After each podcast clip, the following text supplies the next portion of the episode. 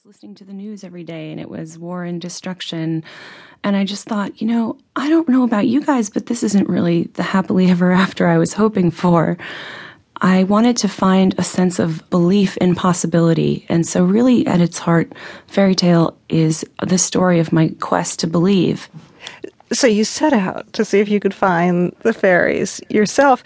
The first place you went is not the first place most people would think of looking for fairies. You went to Cancun in Mexico.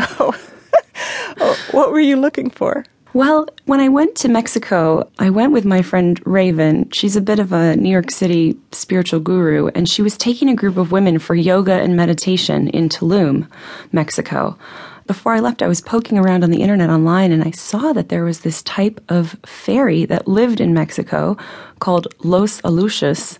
And it made me think if I can find that there's still some folklore alive about trolls or fairies in Mexico, then couldn't I find it anywhere?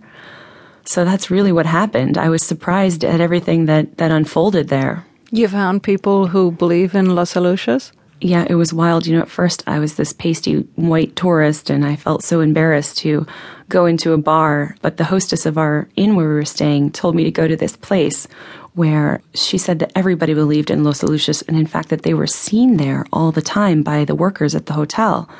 So I went down there with a buddy of mine for lunch and was plan of playing undercover fairy detective. I had a couple beers and got talking to the bartender and as soon as I asked him, Do you know, have you heard or seen anything about Los Aluxes?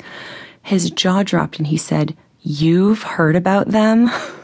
and um, he began to tell me stories of all of the locals who had had run ins with these little creatures. What kinds of stories did people tell about them? What, what sort of encounters had they had? Well, you know, this was an interesting first dip into the fairy world because a lot of the folklore talks about how fairies are dangerous, and of course, we have this very light and airy pixie dust image of them. The stories I heard in Tulum were actually kind of frightening. The bartender told me that he had a friend who was digging a garden and he dug up this stick and stone structure. They're like little scarecrows that the Mayans used to make. And he said, I'm going to keep this thing. This is amazing. And so he did everything he was supposed to. He gave it tributes every day, little food, little water. But um, he had this dog that he really loved. And the dog started having these little cuts all over it, but he couldn't understand because he was keeping this dog in and it wasn't going out and wandering the beach or the jungle at night. And according to this bartender, the man started to suspect that it was because this little alux, as they call them, um, they're supposed to be very jealous. And that this alux was very jealous that he loved his pet so much and it was hurting his pet. So he got really angry and he kicked the little wooden thing across the room and he cursed at it. And the next morning, when this man woke up, his dog was dead, oh. hanging from the rafters of his hut. So I was thinking, what have I gotten myself into?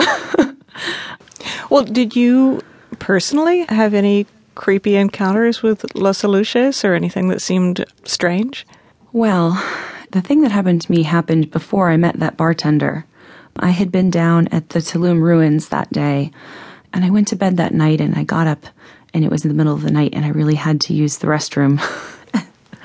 and it was while I was in there that I got the strangest feeling like the hair on the back of my neck rose and I I felt like I wasn't alone. And it's hard to explain, but I, I felt or saw a flash in my imagination of this very vivid, short, hairy, troll like creature standing there looking at me. And it was so vivid. He had dark brown eyes. He had very tan, weathered skin. He had very long, shoulder length, very matted, kind of dirty looking brown hair. And he was just standing there with his jaw kind of set, just looking at me. And I was terrified. But of course, it was sort of in my mind. So I I just said, you know, that's my imagination. I'm just imagining this. And um, I went back to bed, although I brought my lady's razor with me from the bathroom just in case. You're going to fight him off with your Schick? yeah, exactly. I wouldn't go down without a fight.